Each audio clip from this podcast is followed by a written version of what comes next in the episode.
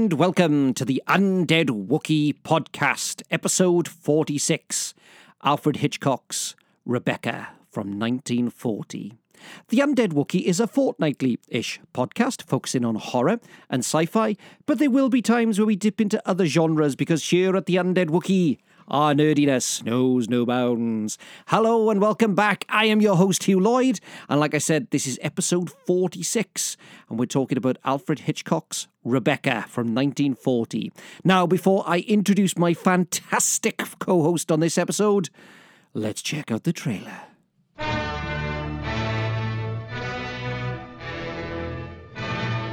Announcing the return of the most glamorous motion picture ever made, David O. Selznick and Alfred Hitchcock bring you the Grand Slam Prize winner that made motion picture history. Winner of the Academy Award, voted by America's critics as the best picture of the year.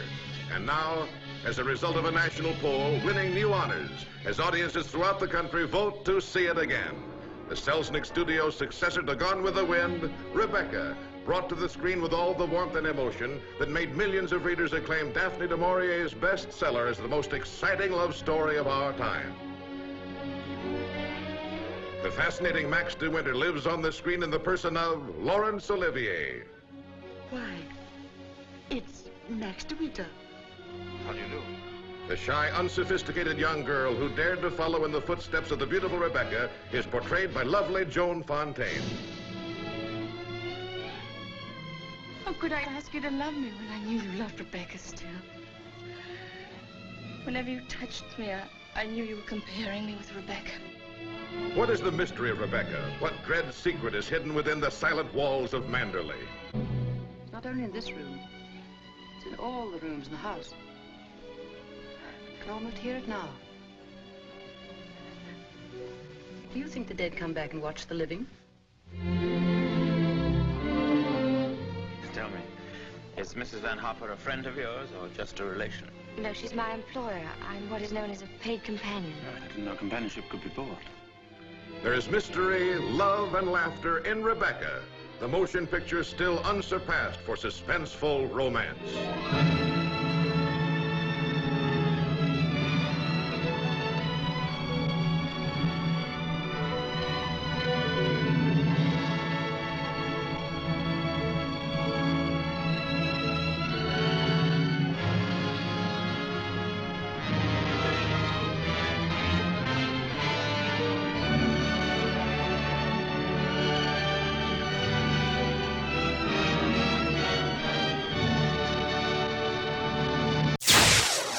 Okay, and we are back. And ladies and gentlemen, I am joined by podcasting royalty. So stand up, stamp your feet, clap your hands.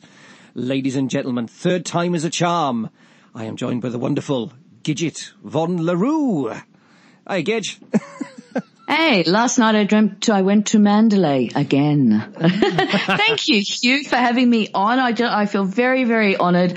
I'm super excited and, uh, usually my forte is the 80s movies, but of course we're going right back to 1940. Uh, yeah, well, look, I love this film.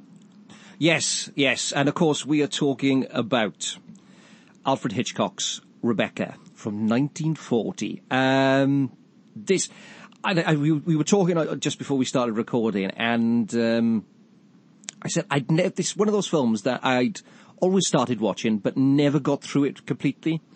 And me and my wife, we sat down and we watched this. The you know we, we watched it right the way through, and it is an astonishing piece of work. It is an astonishing piece of film. Absolutely loved it. Loved it. It is a Yeah. great. It's, it's a great. It's a great piece of work. It is. It's beautiful. Look, it's beautifully filmed, and uh, he uh, Hitchcock. This was his first American film. He'd done a lot in Britain. Uh, obviously, this was actually filmed around. Uh, it's a David O. Selznick production, and uh, Hitchcock uh, filmed this with something called a deep deep set camera or something, which was used by uh, in Citizen Kane the year after. Oh, deep wow. focus photography. That's it. He used deep focus, focus photography. He also uh, in camera edited this movie so that David O. Selznick couldn't interfere too much in the editing, and he also banned David O. Selznick from the set as well. Um, but yes, we've got um, uh, Laurence Olivier, Joan Fontaine, and the wonderful Judith Anderson, who's an Aussie, Aussie, Aussie, oi, oi, oi. I mean, this, you know, I mean, when you know, when you just you look at this film, I mean, of course, it's directed by you know the great Alfred Hitchcock. Um, it's be- based on Rebecca Daphne du Maurier's book. Now, du Maurier was a little bit hesitant to allow Hitchcock to make this um, because his last film before he came to America was Jamaica Inn, which is another one of her books, um, and it was a flop. It didn't do well at all.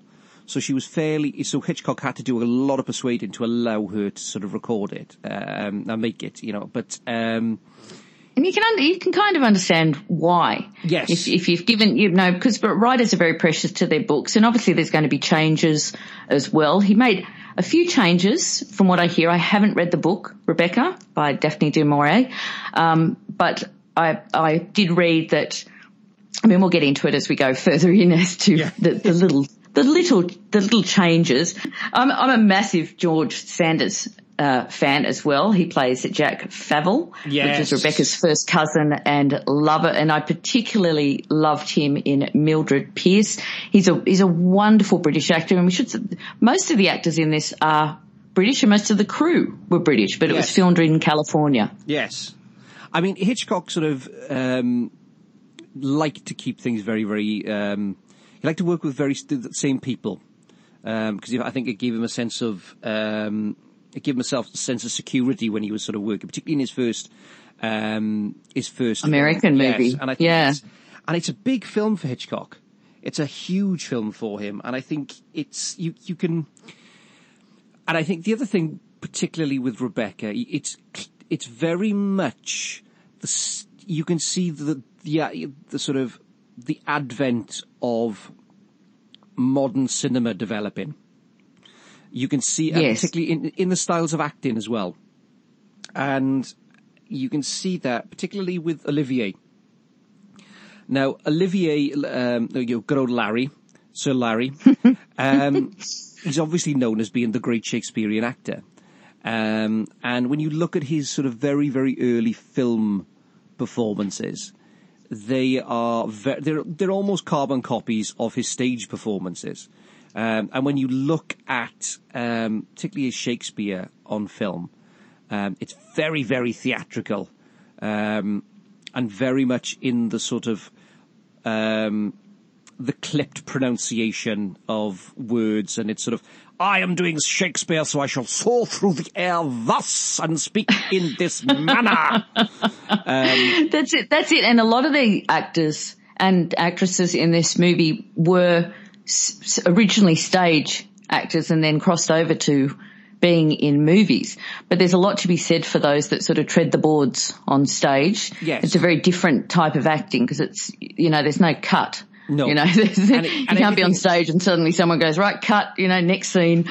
Um, and I, look, I, I thought he was wonderful in the 1939 movie Wuthering Heights. Yes. And I, I particularly loved him as well in 1972 Sleuth. Yes, I like Sleuth. I do like Sleuth. Oh, I do too. But my favourite performance of his is um, in Spartacus. I think he yes. absolutely nails it in Spartacus. He's, he manages to sort of because because his sort of his mannerisms are are very very big in some of his films. Every sort of inflection is huge. Um, particularly when you look at Henry V and when you look at you know is Richard III at times is almost laughable uh, by modern standards, um, particularly on film. I mean, they are classic, classic pieces of film. But when you look at that before, and you look at the nose and everything else, it's like, oh, right, okay, this is really dated quite badly. But when you look at his performance in Spartacus, it is very, very measured. It's very, very cold. It's very yeah. small. He's he's kind of got used to being in front of the camera, and you can see the advent of this in Rebecca, and his. Yes. Um, the, the the the way they pronounce all the British actors, the way they speak, very beautifully clipped and clear and clean. Yes, yes, isn't it? And how yeah. do you do? and she stepped on the ball. Yeah. That's that's one for the retro cinema. um, um, yeah, yeah, but he and uh, look, he had ended up with four Oscars. He got two British Film Awards, three Golden Globes. Uh, unlike the director of this movie, Yes, well, you know, he's ever won an Oscar. No, it's no. mind blowing. It is, it, uh, you know, and when you look at his body of work, it is just, it, it's incredible. It, it's just, you know, and he is. God, Notorious, Strangers on a Train, Dial M for Murder, uh, Rear Window to Catch a Thief, uh, Vertigo, North by Northwest, of course, Psycho. Yeah. Uh, You know, his, his body of work is, uh, look, unbelievable, wonderful films, and this man never won an Oscar. I think they gave him what, did they give him one of those, oh, we feel sorry for you Oscars? I think they might have done. I think he, he sort of, mm, I don't think he's got long left. Um, we better do something. Quick throw him one. Yeah. Yeah. And I mean, this is his only film to win, um, a Best Picture uh, Academy Award. Yes. This is his Yep. only film. This was it. Yeah, it won uh, Best Picture and I think it won Best Cinematography. But he didn't win Best Director. No, he didn't win. He, which is, when you think about it, it's just insane. It is Oh, it's, it's, it's absolutely crazy. It's You know. crazy, and it is. It's so often discussed with the, within movie lovers, Hitchcock fans, cinephiles. How how how did this happen? Yes. You know, how, how, did, how did he he miss? I mean, he was nominated for this, yeah. Um, but yeah, look, and oh, look, everyone, everyone's fantastic, as I said, in this. Um, I was, I was very interested because from my, from memory with Sir Laurence Olivier, I only remember that he was married to Vivien Leigh. Yes. But he was actually, his first marriage was to an actress called Jill Esmond. Then it was Vivien Leigh. Then of course his last wife was Joan Plowright, the actress Yeah. Joan Plowright, Yeah. until Yeah. his death. Yeah. Well, what's interesting about this is he campaigned for Vivien Leigh to play um, the sort of unnamed, really, and that's the, the fascinating uh, thing that I love about this is that Joan Fontaine's She's got no first name. She's got no font. She's, she's got no Fontaine. She's got no name. I, am only halfway through a cup of coffee, people. I'm halfway through a cup of coffee. Bear with me. She- Yes, feel sorry for Hugh. It's very early on a Saturday morning for him. So it's, it's nighttime here for me, so I'm all good. and I've just done my first full week back as uh, uh, teaching, so it's all a bit of a shock to the system after having the summer off. Um, but he wanted Vivien Leigh to play the role, and when she didn't, uh, when they wouldn't cast her, um, he was really horrible um, to Joan Fontaine. He was really cold and very, very distant with her. And Yeah, and, and I think Hitchcock liked that as well. I think he encouraged that, and Hitchcock actually encouraged pretty much everyone that worked on the movie to be quite cold towards her as well. So she did feel that very isolation, that very insipid isolation. And I should say, Joan Fontaine, uh, Joan Fontaine died not that long ago. She reached 96. Now her sister is Olivia de Havilland. She's still alive. She was, she was Melanie in Gone with the Wind, which was also a David O. Selznick Yes. movie. And she's like 103. See, that's some good So, genes um, there, isn't it? Absolutely. Both these sisters had very, very good genes, but, um, yeah, uh, look, it's a, it, it really is her movie. It really is Joan Fontaine's movie. Yes, yes. At, at the end of the day, she's right there from beginning to end, much like Vivien, Gone with the Wind is Vivien Leigh's movie. Um, I'm glad Vivien Leigh didn't get this role because she, first of all, Vivien Leigh, too beautiful to play this role. And, and she's too, I don't think she could carry off the meekness that No, Joan Fontaine No, no, no, no, would. no, not at all. And Hitchcock actually decided on Joan Fontaine because a lot of actors wanted these roles. A lot of uh, people wanted to play Mr. and Mrs. De Winter. But he was actually inspired to hire her based on watching her in the 1939 movie The Women, yes, yeah, yeah. where she plays sort of a meek, insipid character. And after he saw her in that, he went, right, yep, Joan Fontaine, perfect. And she, she is, she's superb in this. And I, what I love about her character in the, the you see her build, um, and you see the transformation, and, and I, oh, here we go. It's an X factor word. Her journey, Yes. And she sort of has this this fantastic journey from being this meek and mild um, character who is completely downtrodden and is a paid companion to this overbearing. Um, Oh, she's wonderfully horrible, isn't she? her lines are absolutely magnificent, though. Um, who, uh, it's um, oh, um, what was her name? Uh, what's the actress's name? oh, I've got it here. Hang on. Florence Bates. That's me. Florence Bates. That's it. Yep. her delivery is rapid fire delivery. She does not come up for air. And uh, when she and, and some of the things that she says are so mean. They're so mean. And even when Just she a dreadful snob, isn't she? She's Yes. a dreadful snob. And, you know, the Joan Fontaine as character, who, she never says her name. That's what we said. She's got no first name, although there was a rumour that her name, uh, I think in one of the productions of it, they called her Caroline. There was a, there was a rumour to that. But, um, yes, so, um, yeah, as you said, uh, uh, oh, sorry. uh, yeah, Gladys Cooper. She was. She, oh no, that's not Gladys Cooper. no, Florence Bates. Gladys That's it, Cooper was sorry. Beatrice, Beatrice Lacey in this, but That's right. Yeah, Florence Bates is just she's just a bitch of the highest order, um, and Mrs. Edith Van Hopper. That was her Yes. name. and I love it you know, when she realizes that there's a power shift in their relationship. That um, Joan Fontaine's character is going to be um, Maxim's De- wife. She's going to be Mrs. De Winter. And there's this And she and she's so sucky up to Maxim, isn't she? Because she's Yes. like, you know, they're, they're meant to be in the south of France, and she's like, oh, you know, my, it's it's just so, so dull. And then the minute uh, Maxim De Winter walks in, she's like, oh, it's Mister De Winter, and it, it's like he's this super well known and you know and she and then she's like trying to suck up to him. And then of course she gets sick. And we should say that back in back in these days and this is quite a common thing that these older women these sort of spinster type women had companions.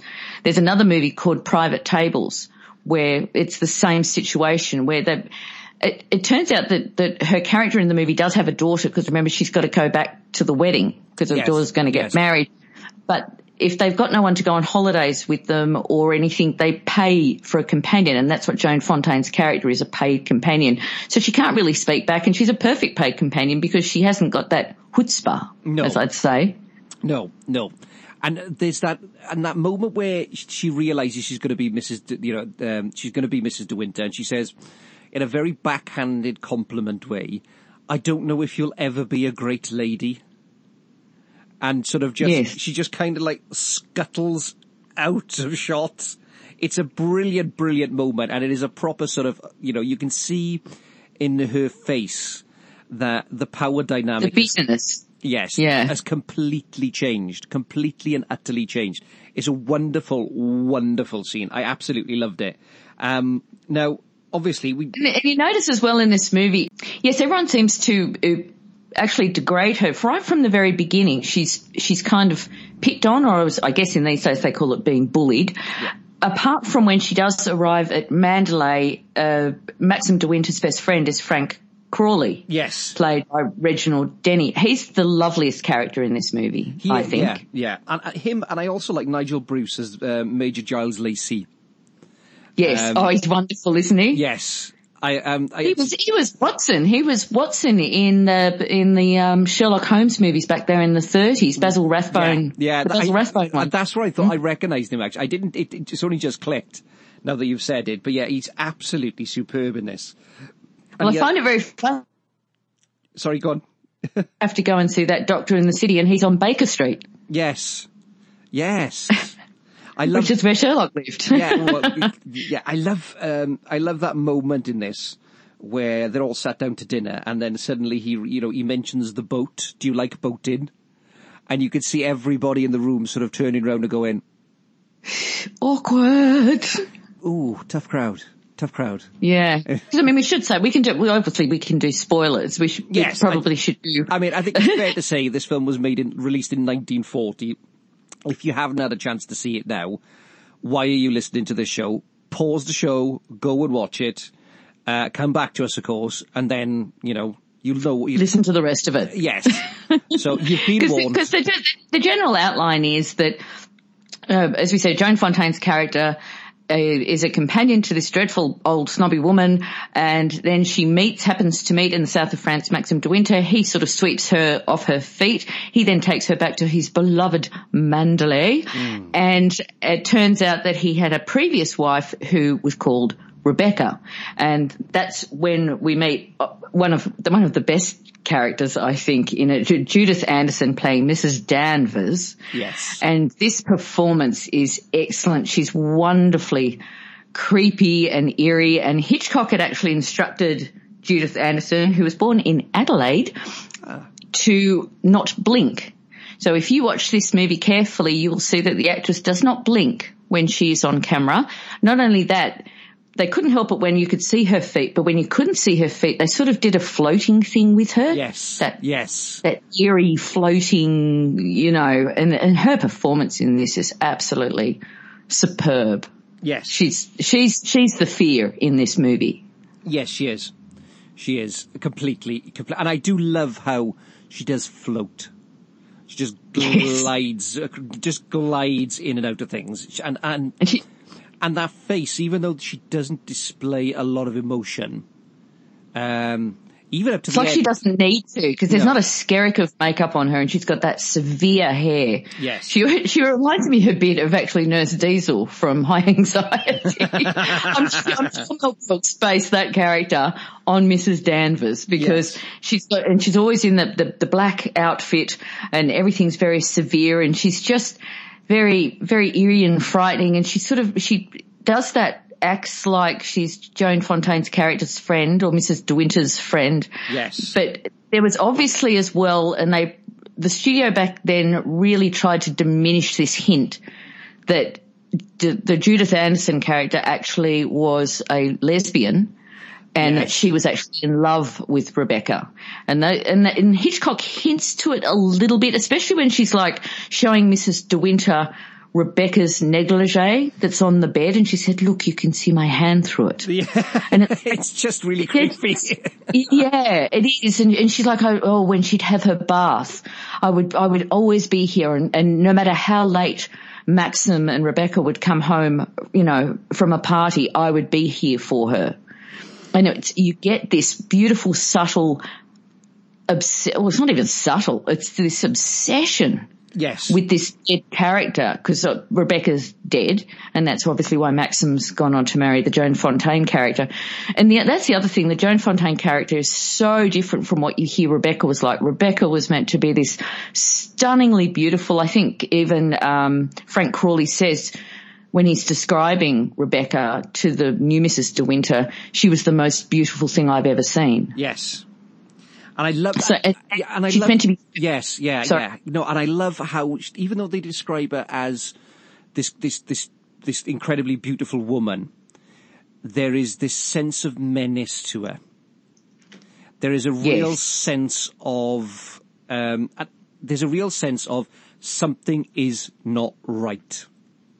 And there's, there's almost, it's almost like, um, It's like she's a myth. yes, yes, put that exactly, exactly. Yeah.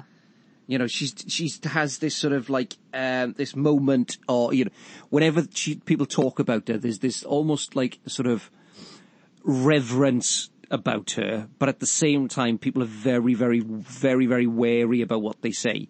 Um, even when Maxim isn't around, there's this sort of like almost sort of demonic feel about her.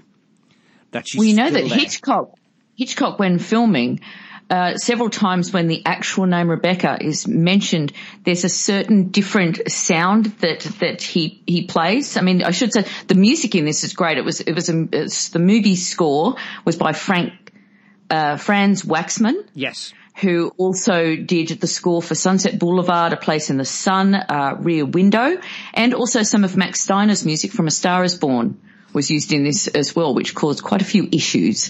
Um, but I think Ra- Franz Waxman, every time the, the na- someone says Rebecca, this, I really listen for it and you can hear this little sting in the music and Yeah. it adds to that eeriness of it. Yeah, and it's sort of in some in so many ways. This is you know this is a very there is a there is it's I mean it's a hundred and It's, it's 130 minutes long, so it's, you know, it's, it's, a good two hours, you know, this film. Um, Yeah. And I, I kind of think it could be a bit shorter. It starts to drag a bit at the end. yes, it does sort of labour a little at, at, at points, but there is this sort of almost sort of, you know, you get the slow burn, but you, it's almost, um, it's like a good haunted horror or a haunted house horror type feel to it. It's got this very, very slow, creeping menace and, you know, Maxim's character at any point I felt could actually kill his, his, his new bride. There was that Yes, sort well, he had even his his um his sister, uh, who is uh, I mentioned earlier on Beatrice Lacey, that Maxim's sister played by Gladys Cooper. Yes. She even says to the new Mrs. De Winter, he can lose his temper. Yes. He can fly off the handle a bit, and we and we do see that throughout the movie as well. He he he does have that that really t- tense, isn't he? He's very not not often that you see him, and it, that just adds again to the suspense of. And she's always apologising to him. You know, she just can say the most simple thing, and she's she's very weak, and she's very very naive, uh, and very frightened and Yes. timid through the entire thing, as you said, she starts to like pull her socks up at the end there, especially when I find the real big turning point. Like there was that, the bit in the movie about halfway through when she's in the study and of course everything that Rebecca owned is still there. Yeah. I mean, this, that doesn't say a lot for Maxim. Why didn't Maxim sort that stuff out after Rebecca died? You know, get, I'd be like, right, get all this stuff that's got bloody R on it, get it out. let's go. Come on, let's, let's clean house. Let's get all this stuff out. Um, but of course everything's there, including all of Rebecca's writing materials, because everyone used to have like their uh, their initials on them. And the new Mrs. De Winter goes into the study and she pulls everything out of all the drawers. She puts it on the table and she calls in Mrs. Danvers and she says, "Look, I want you to get rid of all of this." And Mrs. Danvers like, "But that's Rebecca's. That's Mrs. De Winter's stationery." And she turns around and goes, "I am Mrs. De Winter." And I went, yeah, you go, girlfriend. Um, but then she, I think she really c- comes into her own the minute Maxim confesses to her Yes. the entire situation down in, in the boathouse. Yes. And it's a wonderful turn in the movie. It is a wonderful, wonderful turn in the film because all the way, all the way through, you, there is It's like this- they're enemies, Yes. kind of, isn't it? There's no, there's not that connection. Uh, apart from when, like, they they watch the honeymoon in the on the the video, Yes. or on the projector, It- and it- they're laughing and all that. But even in that scene, there's that massive tension because she says something and he he jams up again. So. Yeah, when when when he finally shared everything, she, she's like, "No, I'm I'm with you. I'm I'm going to stand by you." Yes. And I think that surprises him. He's like, well, hang on. And, and it's interesting thinking back to it as well, because as we said, Rebecca was this massive personality. Everyone loved her. Everyone adored her. She was wonderful at parties. She knew all the right people. She dressed immaculately. Yes. You know, all that sort of thing. And then he's gone and married this very sort of insipid. I mean, they even say in the movie, I forget who says it to her. I think it's his Maxim's sister, and she says, "And you don't, you obviously don't take care of yourself. You obviously don't know how to dress Yes. or do your hair." Yes. and I'm like, "Well, yeah, don't hold back or anything, boy." I do But wonder. why has he gone for this woman? Yes, I do And you find out- sister. Um, sometimes I don't think she sort of expresses how she really feels about things. yeah. there's no messing. There's no messing about with Maxim's sister. No, no, no. And oddly enough, it sounds sounds terrible. Oh, now I should say as well, just before I forget, she was actually, um, people might recognise her. She was Mrs. Higgins in My Fair Lady. Yes, and she, was. also, yes, yep, yep. And, uh, she was also Barry's mother in Voyager. I was trying to think, where, where do I know her from? Where do I know her from? And then, yeah, I cheated and looked it up and I went, that's it. She's, she's, she's, uh, Henry Higgins' mother in My Fair Lady. And I was like, aha, there we go. Ah, I mean, oddly enough, it sounds. I had a great aunt um, who bizarrely reminded me of um, Maxim's sister. Um, Oh, really? Yeah. Oh, yeah. Uh, even to the way, even in the way that she dressed, even uh, and the way that she spoke, and the fact that she was so Wow. forthright and so blunt. Um, That's funny. You must have been watching this going, wow, she really reminds me of somebody. Aha. and she could be absolutely bone crunchingly blunt to the point where you would physically wince. I could, you know what? I wish I could be like that. Sometimes, you know, but my fa- my late father was a bit like that. He just said things as they were. He wouldn't say anything hurtful. You know, there's a, there's a good time to just sometimes not say anything at all. Yes, yeah. But yeah, he'd he'd pretty much just say things as they are, and there's, there is something refreshing about that, I suppose, because everyone's so full of shit these days. no, and I mean, when you, we you talked, you just mentioned about the scene um, with where they're watching their honeymoon um, over the projection, and that scene is so beautifully lit. Yes. is so beautifully lit. It is just stunning. Um, and I think that's one of the things that actually, you know, people talk about, um, Hitchcock and, the, you know, the, the, the attention to detail and what have you. The, the mise en scene in this film is stunning. It is absolutely stunning throughout. Every, Yeah. every detail is immaculate. Even, you know, I mean, the, the way Maxim dresses, um, he's absolutely pristine. Absolutely pristine. Um, Yeah. and you can see He, it. he was a good, he was a good sort too, uh, Laurence Olivier. He wasn't a tall man, No. but he was, he was a, he was a very, very sexy man, and I think he aged very well. And oh, talk, talking about you, you mentioned clothing and wardrobe. That scene where Mrs. finally, um, the new Mrs. De Winter, you know, has how would you describe it? The balls to to to go into the forbidden room, Yes. or the forbidden wing, because she's basically told like right out of the gate. That's the wing that Rebecca lived in. That's where her room was. It, that's the only room that's got the view of the ocean. You know, we're just going to put you in this back room. um, but you can't, I don't think she ever says you can't go in there, but it, she sort of hints that it's restricted. Yes. Don't go there. So finally the new, Mrs. De Winter's like, well, you know, bugger this for a joke. I'm going to go and check out this, this room. And she's in the room and she's called out by Mrs. Danvers. That's where Mrs. Danvers goes into this whole routine of, I would brush her hair and da da da. And she, she keeps everything in place. Remember when she picks up the brush and then she puts it back down? She goes, no, that's not how she had it. And she just moves it a couple of inches. So she knows Yes. every, and that's what I'm saying about the whole, you know, little lesbian attraction Yeah. thing. But then when she goes, she goes, oh, um, Rebecca had the most beautiful clothing and she goes to the, that wardrobe. Now she pulls out that coat. That's a chinchilla coat that was valued, that was valued at the time uh, for $25,000. That coat, you know, that she rubs against her face. It was actually loaned by uh, Jackals of New York. Nobody actually wears it. it was just, it, and this is again Hitchcock's attention to detail. So it's it's in the scene for seconds. No one actually puts it on. No. but that is a chinchilla coat, which I think are the most expensive fur coats in the world. I'm pretty sure. Obviously they're taboo now, but back Yes. then everyone had Is a this- fur coat. th- th- there's something that makes me sort of wince a little bit about the idea of because chinchillas are rather cute looking. Um, They're adorable. But you know what? If they were ugly, no one would care. no, no, they wouldn't, would they? But but it's this, No. this idea of these poor chinchillas being made into a coat. Just, into a coat. no one thinks anything of it about like a leather coat, do they? Because it's like, ah, cows. man. These- you but know, these things are adorable. you know what I mean? It's it's just like oh, you know, you can't.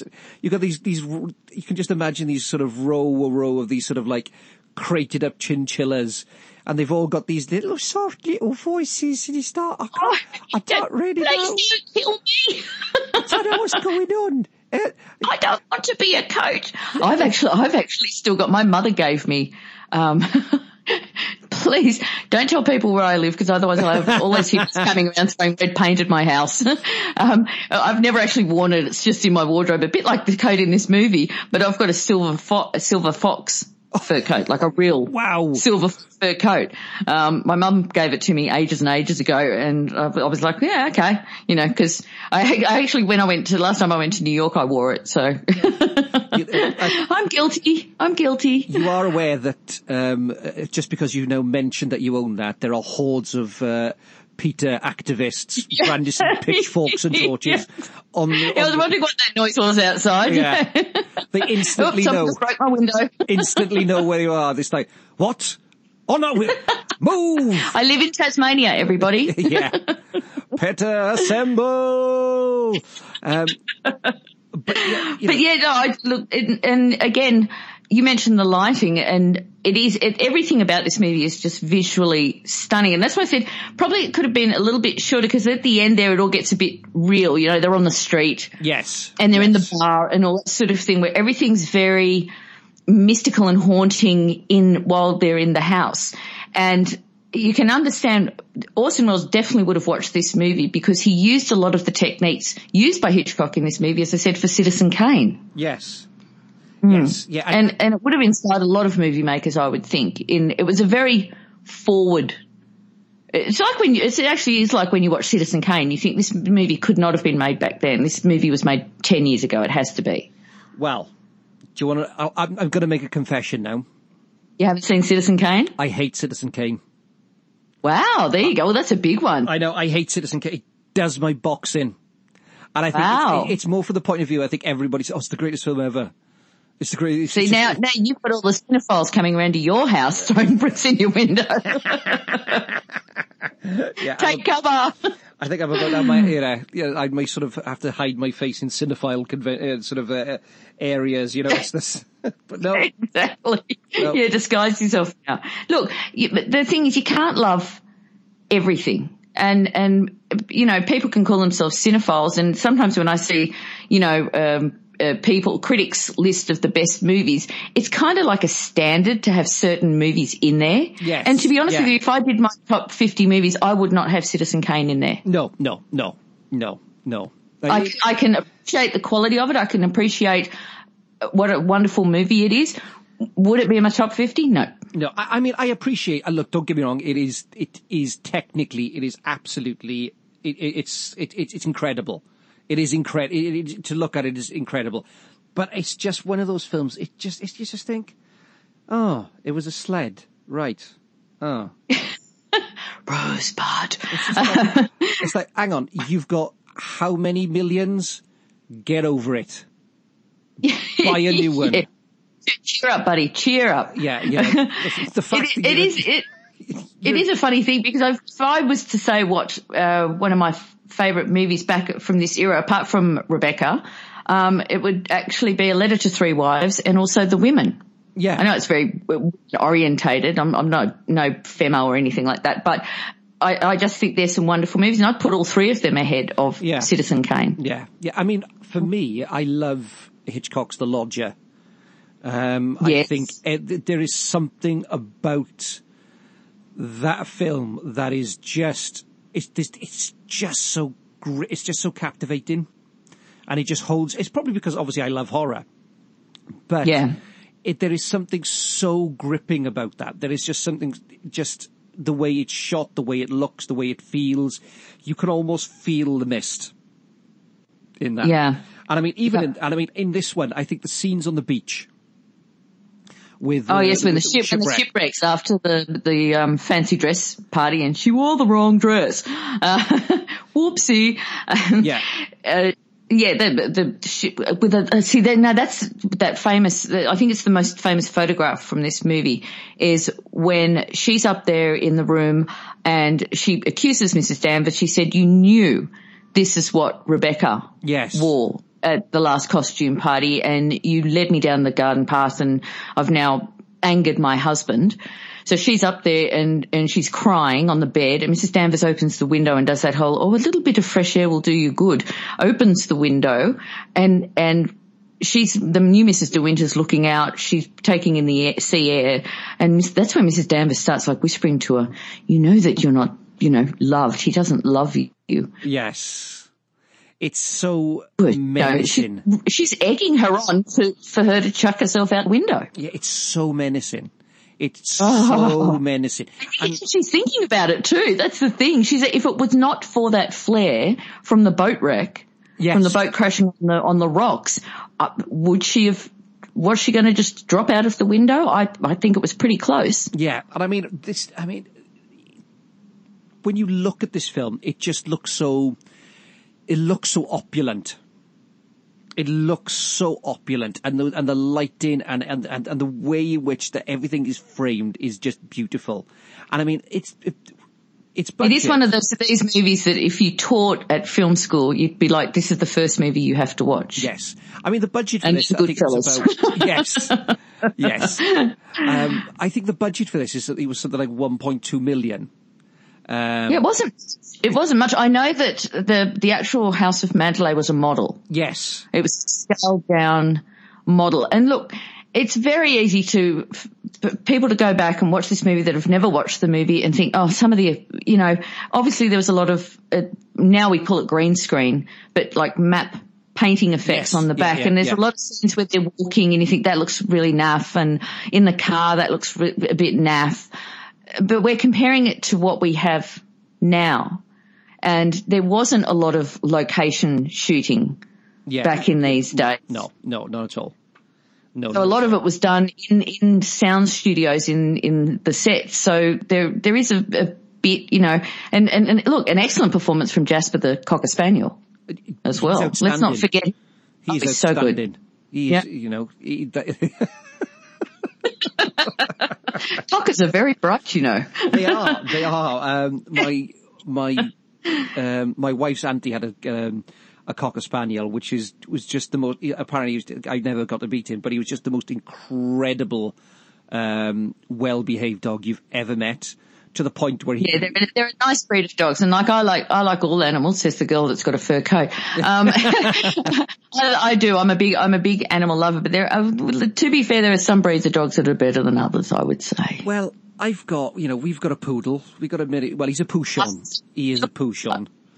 Right. um, called Rudy, um, and he is just an absolute swine, but he's completely adorable with it. And I've never met such a willful, Yeah, such a willful Yeah. dog. If he wants to do something, he will go and do something. And then we've also got Henry, who's our, you know, he's 13 now, um, and he's our big white boxer dog, and he's the most gentle, placid. He's dull as a brush, dull as a brush. Um, you know, uh, Oh, but you know, as long as as long as they're sweet and lovable, it's not like you're entering them on, you know, Britain's Got Talent. So No, no. I, I Yeah. would like to try that just to see because it would just be car crash television. I've always fancied um, entering Henry in, into a uh, into sort of like a you know some kind of dog show because he'd be you know dog agility thing or something where they've just got to go around those little poles and yeah he'd just be sort of walking over He'd just be like, things, "Stuff this." Yeah. dribbling on everything, you know, letting off the most horrific farts because he's at that yeah, age now. boy. Yeah. yeah. Yeah. Well, my cat Ripley is 19 Wow. and yeah, she's, I'm glad I called her Ripley because she just, she won't die. She just keeps coming back sequel after sequel after sequel. It's phenomenal. Now, I've got to give a special, uh, special shout out to, uh, I mentioned earlier on, as I said, he's possibly the nicest character is Frank Crawley, Maxim de Winter's very best friend. and He's also his business partner, I'm, I'm, as well. Yes. Played by Reginald Denny. Reginald Denny was born on the 20th of November and so was I. oh wow. See, Yeah.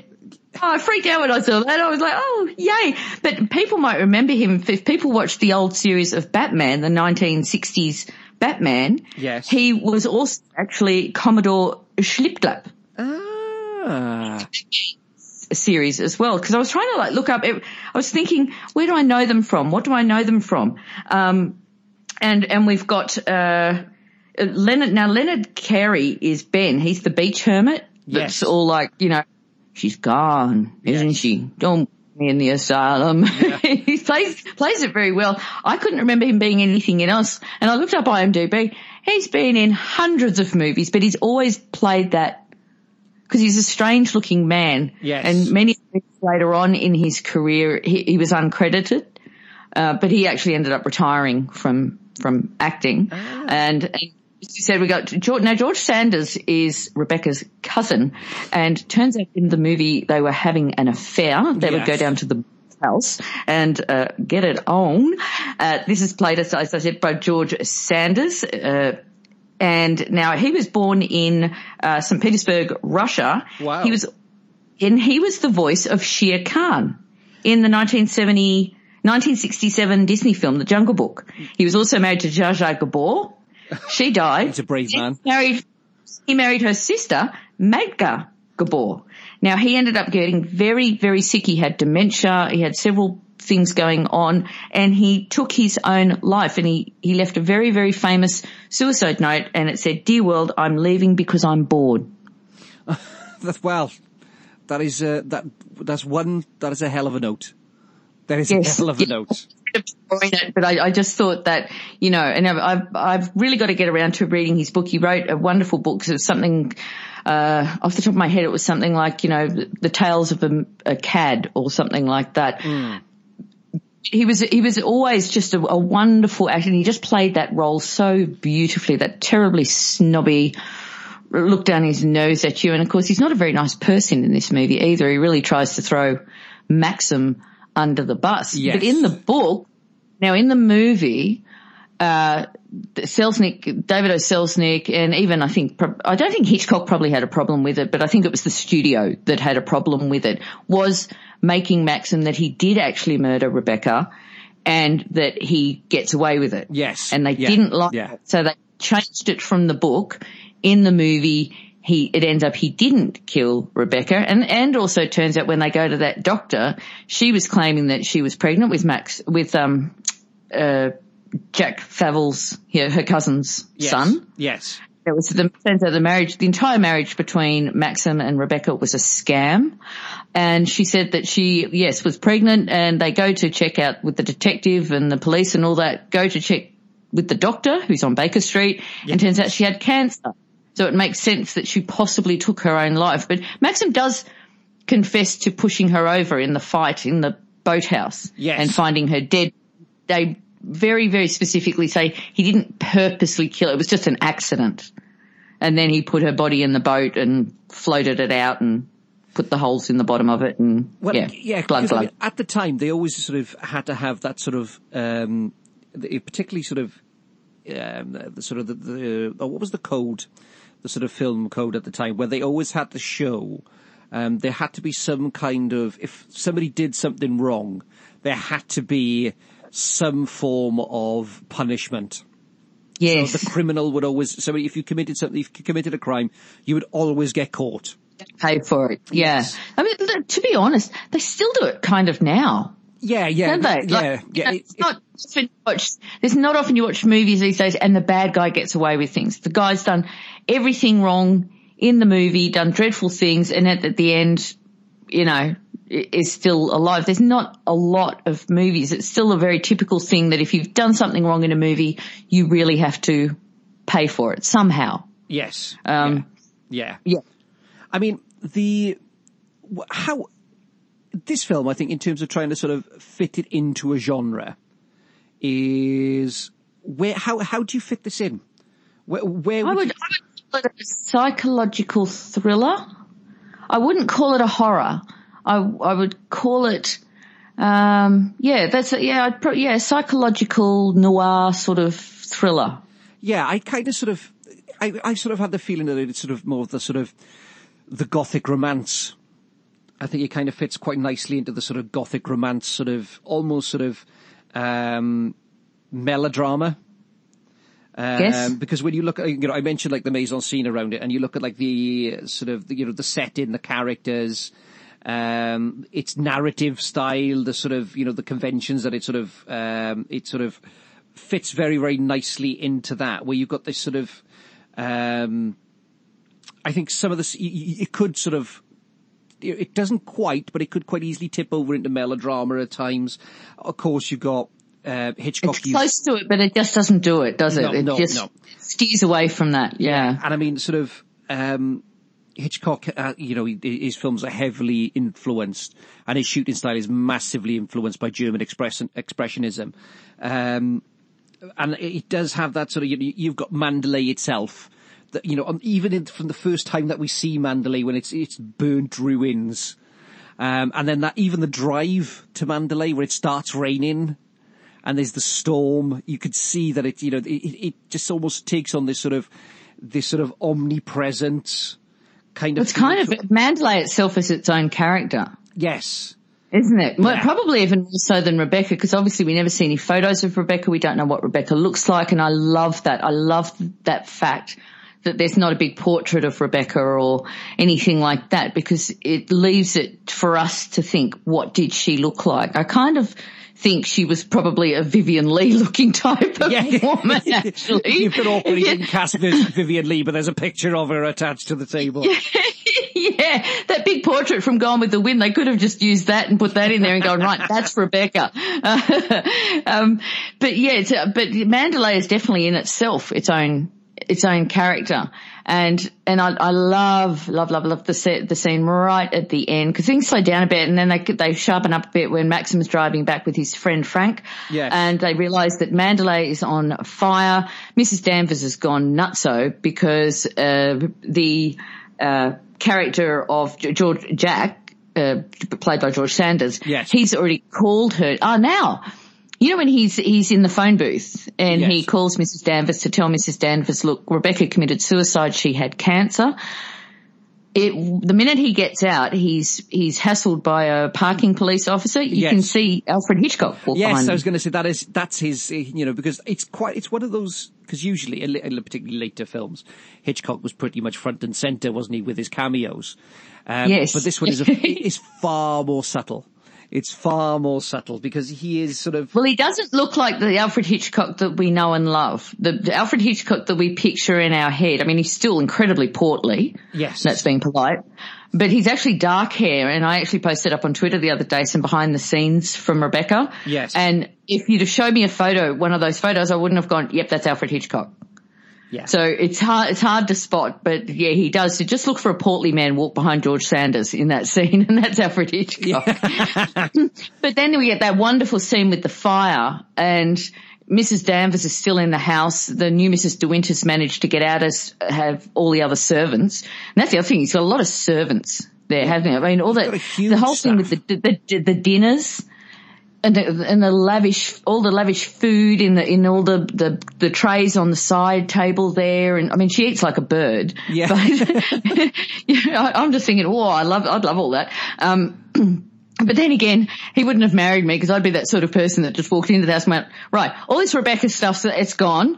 Mrs. Danvers, you're fired. I'm redecorating this whole place. There'd be no movie. well, it's, and I love the fact that obviously they dress for dinner. Now, oh, I love that. and he's got, Yeah. and they, even when they're watching, you know, if they, I suppose that it's the equivalent of movie night, isn't it? Where they're gonna, they're gonna watch a film together. He's in a dinner jacket. Yes. I suppose- As you said, he, he does dresses immaculately. Now she dresses quite mousy. Yes. Through most, and then there's that scene where she's ordered a dress from London. It's the black dress with the white flowers down the front. I think she looks beautiful in it. But even his reaction then, once you've seen the entire movie and if you watch it again, it's, his reaction is, I don't want you to be like my first wife. No, no. I like the fact that you're mousy. I like the fact that you are who you are. You're this, you're completely opposite to this dreadful woman that I was married to. And I want you to stay like that. Yeah, yeah. Because he kind of wrote it, even at the very beginning of the movie, it's like he's sort of set his, he's obviously much older than her, straight, straight out of the gate. Not, not much older, like not old enough to be a father. But he is at least, let's say 15 years older than her. She's quite young. And he does things like, you know, you know, eat, eat up, be a good girl. well, that sort of thing. And testing marriage, the waters. His marriage proposal is the greatest marriage proposal I've ever heard. Where he, where he turns to her and says, I'm asking you to marry me, you little fool. yes. Which is, And then- before that he says, so New York or Manderley? And she goes, what do you mean? Do you want me to be a companion or something? He says, and that's when he says that line. You, you, you little fool. And he does, there's, there is that sort of older man fatherly thing with, with his character with her. yeah, yeah, yeah. It is, It is the father thing. Oh, you, you, you know, you, you're catching your death. And, and even when she goes out to, to, when they go for a walk and he's like, he puts the jacket on and she goes, so do I need this? And he said, yes, you do. And she's like, okay. But, and, and I mean, that scene where she goes back and she says, our marriage is a success, isn't it? A great success. We're ha- happy. It's just heartbreaking. It is. It is. It's like we're happy, aren't we? Um, if- You know, and she, and as I said, she's always apologising to him, And, you know, even for just saying something really basic, and, he holds her to it too. Yeah, he yeah. does. He never turns around and goes, "Oh no, that's fine. It's all good." He's like, yeah, he gets that steely look on his face, and you're like, oh, yeah, and she says, you know, when she, when she says, "I'll go away," it's like, oh my god, she, this is just really cruel. It's really this is mean. devastating. Yeah. devastating. And it's funny in the age that I am now watching this movie again, and I'm just like, come on, girlfriend.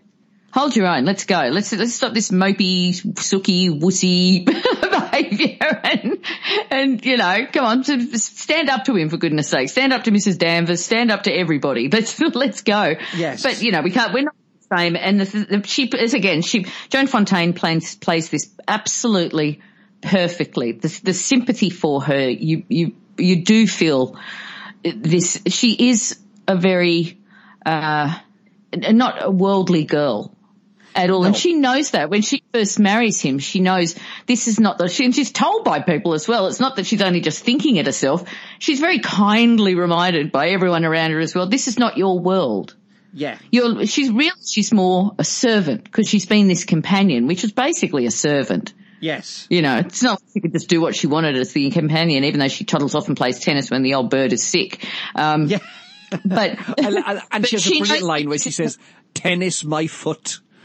Yes, yes. You've had so many tennis lessons, you could go to Wimbledon, or you should be in Wimbledon. I think that was a, that was that actress's uh, one of her first movie roles, and then she went on to do heaps of movies based on this. Right. Okay. Great. She was great. I can understand why people went. You know, we need that type of character. Hire that actress. Yes. Well, and I mean, here's the other thing as well. I think what we get to see is, um, you know, Joan Fontaine falls into a, very, really select few number of few actresses, doesn't it? Because she is one of the Hitchcock blondes. She sort of Yes. of she falls into that sort of um, into that. He liked expressions. I mean, you know, she, of course, this is in black and white, so you, you don't even know what color her hair is. And and that was a that was a choice by Hitchcock actually to do it in black and white. He could have done it done it in color because the movie being made on the same set that was released shortly after was Gone with the Wind, and that's full color. yes. So he could on colour, but he, as he said after he read the book, um, he realised that th- there's just a lot eerier in black and white. And I mean, obviously it's still used today. Spielberg used it for Schindler's List. Yes. I think it adds to the ominous feeling of a movie. yes. Yes. You're not distracted by the colours, you're concentrating on what's going on on film. Yeah, yeah, completely. And I mean, she's now, you know, obviously as a, as a Hitchcock blonde, she's in with Grace, you know, she's in great company with Grace Kelly, Kim Novak, uh, Hedren. Tippi Hedren, Eva Marie Saint, um, Janet Leigh. Um, you know, it's it's a fascinating little thing that sort of p- pops up in his films, and it is one of his sort of, you know, which, um, you know, I, I think it's fair to say you can you Hitchcock is the truest example of an auteur. He, you know when you were watching a Hitchcock film, you know it is his film. From the way it's He's shot, just from a, a visual artist. Um, and a lot, a lot of really good directors are very good artists in their own right. James Cameron's a very good artist. Um, John Carpenter's a very good artist. They, they are uh, artistic through and through, but also, also the fact that Hitchcock just uses the very best people to get the best result from his movie. And as you said, you can really see it in this film. Yes, yes, and it's it is a stunning, you know, and there's so much detail in this film. There is so much detail in here. It's um, it is an absolutely, it's an incredible piece of it's it's it's an incredible piece of art. Um, Yes. you know, and the, the, the cast is so strong, and the you know there is there's so much there's there's so much there's so many little details in this that you it's you can go back and you can take something new from it every single time.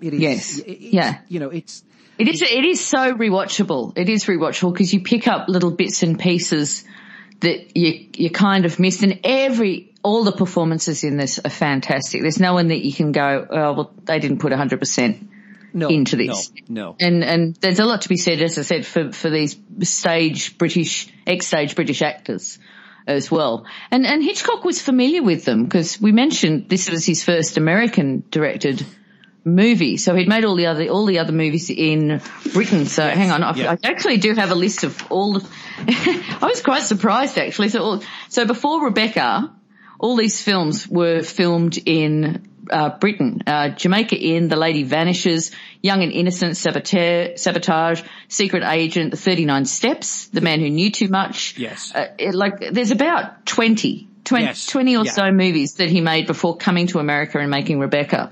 So he was no slouch in the directing department. I think the 39 Steps is a, is, a, is one of his masterpieces. It really is one of his masterpieces. Definitely. Um, Yeah. But I think it's fair to say that Rebecca is something that people who uh, are only familiar with the big hitters from Hitchcock really need to come back and see Rebecca.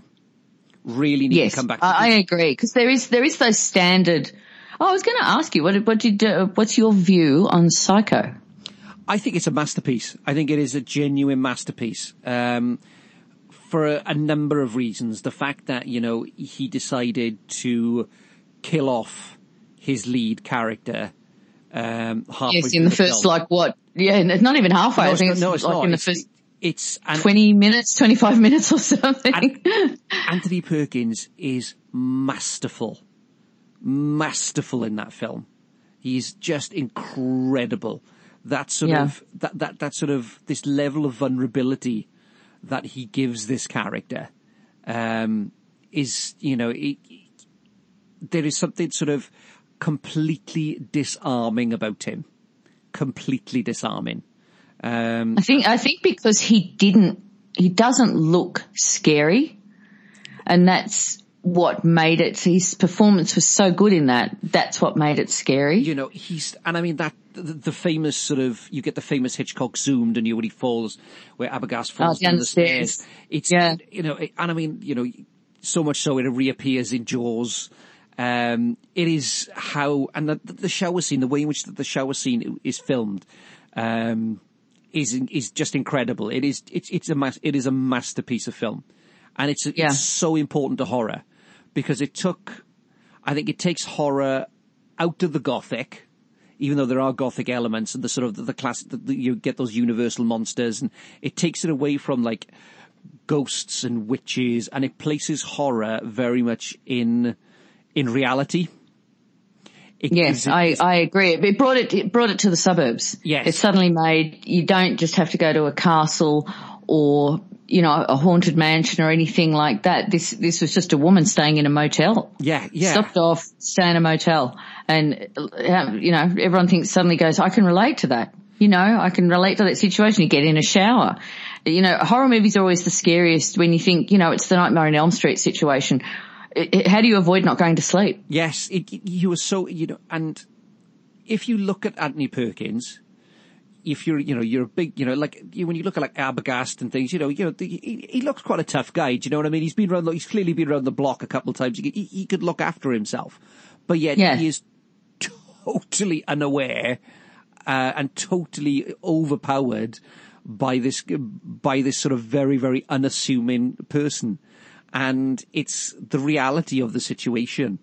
Uh, yes, it's heightened reality, but actually, what Psycho does, it takes the monster out of the darkness and actually says people are the real monsters. You don't have to, you know, vampires and It's, yeah, it's not werewolves. Frankenstein or, it's- yeah. You know, they, they, they're not going to come sort of skulking through the night for you. They're right in front of us. They're the person next door. It's the creepy guy who looks a little bit odd. Um, it's the guy who stands just a little bit too close to you. Um, Yeah. you know, I, I, I instantly thought of that movie, the German movie Funny Games. yes, yes, Yeah. yeah. These clean cut boys come in and, you know, the, the whole egg situation. And you're just like, ah, this is so, you know, and look, another, everyone knows the mainstream Hitchcocks, but uh, the great thing is like I, I looked up all the, cause I had to look up all the movies he'd done in Britain. I wasn't aware of every Hitchcock movie because he's just made so many. And I've now written a list of movies I have to check out that Hitchcock directed. because I've missed a lot. I didn't realize. I thought, ah, yeah, I've got it covered. I've seen most of the Hitchcock movies. No, I haven't. So what's your list? Let's let's hear them. What have you got? Well, uh, from b- before Rebecca, the only movie that I, the only movies I'd seen was Jamaica Inn, The 39 Steps, and The, the Man Who Knew Too Much. So I've got all of those Yeah. that I've got to catch The up Man Who with. Knew Too Much is superb. oh, really? It's it's superb. It's absolutely superb. I love it. I love it. I won't say anything else about it. I love the Right, Man yeah, Who don't, Much. yeah, don't give anything away. And then, and then after Rebecca, uh, Foreign Correspondent, Mr. and Mrs. Smith, Saboteur, Shadow of a Doubt, uh, I've seen Lifeboat, um, what else have we got? I haven't seen Spellbound. I've seen Notorious, The Paradine Case. I've never even heard of that. Uh, I haven't seen Rope, Under Capricorn, Stage Fright. I've seen Strangers on a Train. I've seen I Confess. I've seen Dial M for Murder, Rear Window, To Catch a Thief. I've seen Vertigo, North by Northwest, Psycho, The Birds, uh, Marnie. But yeah, there's a whole other, you know, the, uh, The Wrong Man. I've never seen that. Yeah. I- So- yeah, I've seen The Wrong Man. It's a great one. It's a gr- The Wrong Man is a great one. Excellent. Well, that's that's what I will be doing tomorrow. I will be I'll be watching watching some Hitchcock movies I have not seen before, seen and everyone should do the same. Have you seen The Lodger? No. Watch No. The Lodger first. It's Oh, okay. watch The Lodger first from 1927. Um, it is a silent film. Um, it is just superb. It's just superb. It's it's a take on Jack the Ripper. Um, it's it, it's superb. It's absolutely superb. Excellent. I will check that. I have no problem with it being a silent film. To me, a good movie is a good movie. It's Yeah. just as simple as that. Um, but it- look, everyone do the same thing. You know, you might have think that you've seen a lot of Hitchcock, and maybe you have. Maybe you've seen every single Hitchcock movie that he's ever made, and good on you for doing so.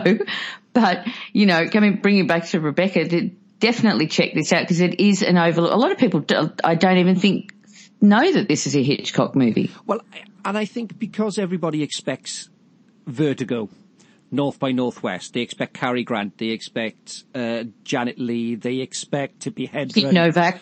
Yeah, Yep. yeah. They expect though. They expect those type of things. This is this is his first. This is his first foray into American um, cinema, and it is a it, it is a great, great, great film. There's you know there's no two ifs or buts about, it. and it's a film that is absolutely jammed packed with great acting, great lighting, superb direction. Um, it's just it, and it, like I said, it's beautiful to look at. Absolutely, and, and there's so much subtext behind it. There's so much subtext in, in in things that you wouldn't really expect. I mean, you look at like you know, for me, um, you get the sort of you get this sort of idea of sort of Maxim's character, and he's this sort of almost sort of um, he can he's almost like this sort of like Lord Byron esque type hero. Yes. You know, yes. he's reclusive, he's introverted, um, um, he's, And you can understand why once it all sort of comes out near the end there and after he's confessed to her in the boathouse about what really happened to his wife and that the whole marriage was a, a shonk. Um, Yes. you, you can understand why because he's living with this, you know, as we said, in a way he did kill her. He just didn't mean to. It was an accident, but he still, you know, knocked her over and, and she, you know, her head fell on that anchor or something like Yeah. that. And all of a sudden, as he said, he looked down and she was still smiling. Yes. And that's when he realized that she was dead. And that's when the new Mrs. De Winter just steps up. And I did laugh because I'm thinking in a way, she's probably thinking, oh, thank God. Yeah. Thank God he's not st- he's not obsessed with her. Thank God he hated her Yes. and couldn't stand her. And you know, she's probably thinking, phew. yeah, I, I mean, I you get you get this brilliant sort of this sort of this back and forth between the two of them, um, but then the real black beating heart of this film is Mrs. Danvers, who is that sort of she's the um, you know she's the bitch in sheep's clothing, isn't she? She's Oh, yeah. the, you know she just loved Rebecca. Um, and we've already mentioned about the, the, you know, whether she loved Rebecca or did she really love Rebecca. I think she really loved Rebecca. Look, do, do I think anything happened? Probably not. She loved her from afar. Yes. It was a relationship that was never going to, to work because it sounded like Rebecca was pretty busy. Um, cause she's having it off with a cousin down in the boathouse. Um, but it was that love from afar, that, that admir, ad- adoration, Yes. I would say. And, she, and yeah, she was obsessed with her. yeah, and there's I, I, I don't even think. I was thinking. I wonder. I wonder how much she gets paid. Because I reckon when she was working for Rebecca, she would have done it for free. yes. Oh, completely. She's obviously got no life of her own. No, no, not at all. And you know, she's like we say. We talk about the way in which she, she glides into the room, and she's so cold. She, she, Yes. you know, she and in some ways, I Wonderful. I love it. It's so Yeah. good. you sort of, she's almost like the personification of death. She Yes. is- yeah, the Grim Reaper. She's a bit. Yeah. Yeah. That is. That is absolutely spot on, Hugh. She is like a female version of a way of the Grim Reaper that's just sort of hanging around, and especially as we said when she was like trying to talk the new Mrs. De Winter out of the window. yes, That's like, you know, sort of cross her, come over. Yeah. just, just drop out of the window, lady. Um, you know, and, and, yeah, that's no, and it's spot how on. soothing she is while she's doing yes, it. she never raises her voice, does she? It's always very, very low, you know. And she, and as I said, she was born, uh, Judith Anderson was born in Australia, but she went to England very young in life. So she was basically raised in England. So she does have that sort of a more British accent. It's not like she, you know, met the new Mrs. De Winter and went, G'day, how's he's going? Yeah, yeah, The name's name's Danvers Yeah. or Danny. Danny for my mates, but it's Mrs. Danvers. it wouldn't quite have the same ring, would it? It wouldn't have that sort of. Australians actually didn't talk like that back in the 40s. Yeah. Australians still had quite a Cate Blanchett type accent about them. Yeah. Either that or you had the farmers that were all like, ah, guy, guy, mate, and all that sort of thing. But, um, yeah, she's always a very, it's a very low tone to the point of a whisper. When she's trying to talk her out the window, she actually lowers it to a very quiet whisper. Yes. And you're just like, oh, it's eerie. But yeah, she's great. And I mean, Did she win anything for this? um, no, I don't think she did. I don't think she did. I'm going to have to have a look. I don't think. Uh, if so- only there was some kind of internet movie database where we could check. I know, isn't it amazing? Actually, I have it here right in front of me. Um, uh, she she won two Emmy awards and a Tony award. She was also nominated for a Grammy award and an Academy award. Ah. She is considered 20th century's greatest classical stage actors. Wow. And here we go. Oh, and she lived. Here's another one. She lived till 94. So you got Joan Fontaine who lived to like 96. Uh, Judith Anderson lived till 94. It's a good innings. It's a good it's, a, innings. g- it's a great innings. You know, if, if I get to 70, I'll be over the moon. Well, here's the thing, right? She was in the Ten Commandments, right? She's in the Ten Commandments, okay? And then she appears in Star Trek 3. the Search for Spock. As a Vulcan High Priestess. wow. Well, that's it. She was constantly working and actually in, um, in 1937, she joined a, a company called the Old Vic Company in London and Yes. she played Lady Macbeth opposite Laurence Olivier. Ah, you see? in Macbeth. Hmm. So they'd already worked together, so they were they're on familiar grounds with each other. Yes. And it's, it, it, you know, and it, what is interesting about that, it, like I said, we, we, we spoke about it, and I, I love this sort of, the change between the, between the, between acting for stage and acting for screen. And she, even though Mrs. Danvers' character is quite a large character, really, and sort of could have been this screaming sort of villain, she's so still. And the non-blinking, and she's so still, and it is just, it's just so perfect. She's just so evil. Um, Wonder she's she's wonderful, and and actually I've I've found it. She actually was uh, nominated for Best Supporting Actress for her role as Mrs. Danvers in Rebecca, but she didn't win. Yes. Yeah. And I mean, But at least got nominated. well, exactly. It's nice to be invited to the party. Exactly. exactly. I mean, the entire feel of Rebecca is, it, it, it kind of has like, um, particularly the scene on the beach where they've had the shipwreck and th- it does feel a little bit like a dream. Yes. It has this sort of like almost sort of surreal, Ethereal, yes, isn't it? and Yeah. and you can never quite see any of the faces. Um, when the when she's running around in the mist, and it's only when people come right up close to her that she see that, that they can see who they are. Um, yeah. it- You can, you can see her, but everyone else is just like a shadow in the background, aren't they? Yes, yeah, completely. Hmm. It, it, and, and again, it adds to that sort of that dream nightmare type quality, and the fact that you know it ends, and, and I think the end shot of um, the fire, and you know Mrs. Danvers right, moving from room to room, and she is, you know, she is. It's almost like that sort of when Rebecca died, that room became her tomb. That was Yes. her mausoleum. and that's, and that's where she ends up dying. Yes. You can actually see that that's a stunt, you know, where the, when she's stumbling around in the fire? Yes. You can actually see that that's a stunt woman. That's not actually Judith Anderson. But then Judith Anderson right at the end. Now, interestingly enough, the end of this movie, you see, and I think this is the fitting way to do it. Hitchcock, uh, while David O. Selznick was off worrying about Gone with the Wind, David O. Selznick originally, with the burning of Manderley, he wanted a big R in smoke above the above the burning Manderley Yes, house. yes. And and Hitchcock just thought that was a bit tacky and a bit corny. So instead, while David O. Selznick was off doing other things, he made the decision to just have the the uh, the pillowcase with Rebecca's initial on it. Yes. That just burn, and then that's the end of the movie. And I'm glad it ended like that, and not the big R above the house, because it'd make it a bit cartoony, really. Well, it wouldn't fit with any it, with the entire tone of the film.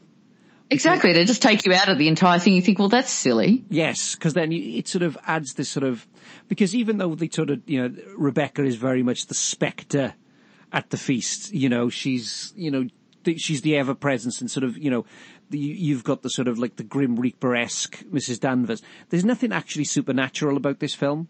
But if you add No. that big floating R in smoke, you'd think, oh, hang on a second. It's a bit. Yeah, or if Mrs. Danvers like dropped out of the window and suddenly was on a broomstick flying away going, Yeah. yeah, yeah. Like- you know what I mean? Yeah, it could, it could easily have just gone really, really silly, but yeah, as you said, there's you, nothing, there's nothing, And there's nothing Jasper go- too. yes, Jasper, ruff. um, yeah, there's nothing, this is all reality. There's nothing mystical or ghosty or any, anything like that. This is all just, just based on the eeriness, eeriness of a, a person and a building and a memory. Yes. There's no ghost. And that's a Or- very, very simple premise, isn't it? it is. It is really, yeah. And then from that, you, you there's such a complex array of emotions and characters that come out of it. It's it, it, it's an incredible. That's a really that's an excellent point. That's a really good point. It's you know that that that you know you've summed it up beautifully there, Gidgit. You've summed it up superbly. Oh, nice. Thank you very much. But and I, I speaking of complex points, and it still makes I love silly. I love silly humor. I love silly humor. I think silly Yes, is so underrated. you going to mention Mitchell and Webb? Um, not quite. The uh, where he arrives. Um, oh, what's his name? Um, old Ho, um, Watson arrives, f- uh, dressed up as the strong man.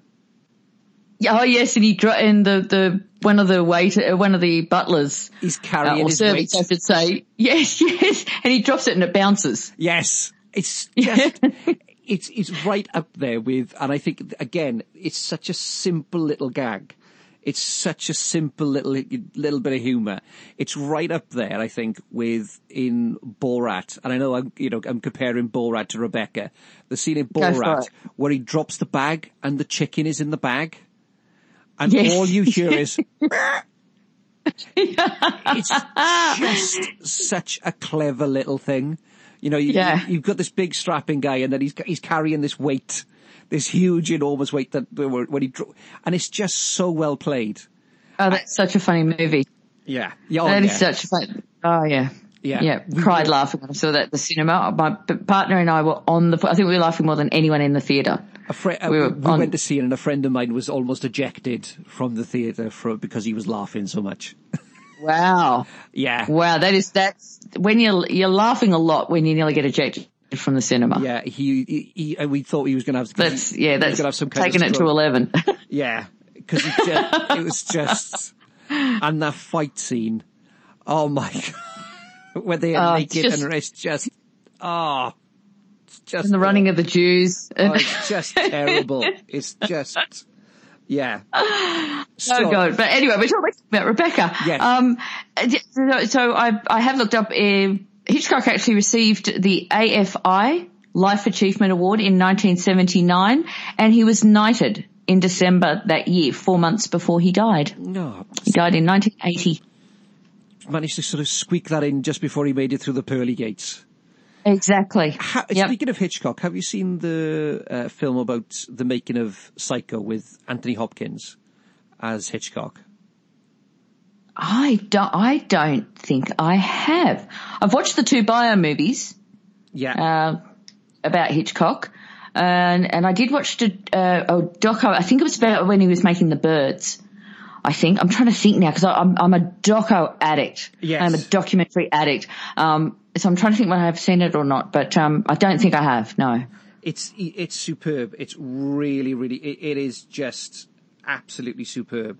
And there is, Is it from the, the 70s or early 80s? Because I don't, Anthony 2000 Perkins. It's uh, Anthony Hopkins. Um, it's two thousand. Oh, Anthony Hopkins. Oh, sorry, sorry. I have seen it. Sorry. I was thinking of Anthony Perkins No, for some no, no, reason. no, I'm thinking, Anthony oh, in the late 70s, I'm pretty sure. Yes, no, I have seen that. That's an excellent film. It, it, it is absolutely brilliant, and it it captures the complexity of Hitchcock because he is, you know, as a he's a very strange character, very, Yes. very, very strange man with multiple. And he had a fascinating wife as well. His wife is very fascinating because she had a lot to do with the movies and the decisions and, and I think she was an editor as well. Yeah. Um, she, she was not just the little Mary homemaker sitting at home, you know, knitting pillows and she also knew about his, um, obsession with his female blonde movie stars. But he, I mean, Anthony Hopkins is good in every, everything. Really, Yeah. he's such, really is one of the best actors working today. Yes, yes, Hmm. he is, um, and again, a very complex man, very, very, Yep. very complex man, and and and it's just sort of, I don't think they could have found anybody better to play Hitchcock than him. No. because he is a chameleon, and people forget actually, Anthony Hopkins is a superb mimic. He's an absolutely superb mimic. It's it is it's phenomenal. When he was in that The World's Fastest Indian, which is a true story about a New Zealander that takes his um, Indian motorbike over to break break the land speed record. Yes, He plays a New Zealander, and he sounds more New Zealand than New Zealanders. yeah, Like, and I love that movie so much. But he's the he nails that accent so Yeah. beautifully. And not only that, I remember reading about Anthony Hopkins. Uh, a lot of directors found it very frustrating because he would remember his entire script, yeah, yeah, and then once he'd said the lines, he'd forget that bit and just move on to the next bit. yeah. So he's, it used to be quite difficult to do retakes with him. He's, I mean, he's an absolutely fascinating. And another link actually to this film is when they re-released Spartacus, they reinserted the famous um, Laurence Olivier, um, Tony Curtis bath scene, um, where um, Laurence Olivier's character um, is seducing Tony Curtis. Yeah. And Anthony Hopkins uh, dubbed Laurence Olivier's voice because the sound quality was so poor. Um, so wow. and you don't and you do not notice. You do not Oh, notice. Hugh, I'm going to have to watch it again now. See? the bath Knowing scene that. where he talks to him about um, does he eat snails. Okay. Yeah, yeah. It's, it's a fascinating scene. It is a re- it's a fascinating scene because it's clear he fancies the pants off him. Um, yeah.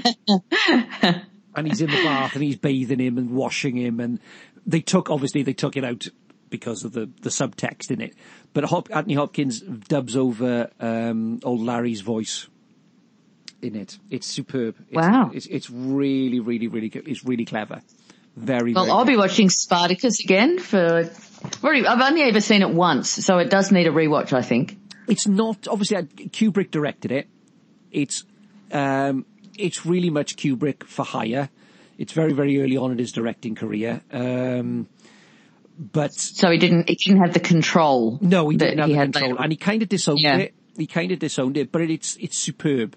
And the final battle scene where you with with the shot of the Roman legions um, dispersing for um, it, to get into formation is just so well shot. It's so well shot, and um, Yeah.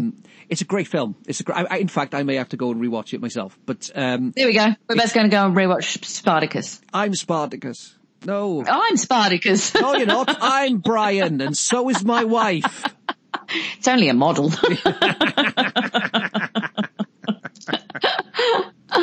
So, I think I think we've we've pretty much covered yes. Rebecca. Well, we've talked for the best part of nearly two hours flat.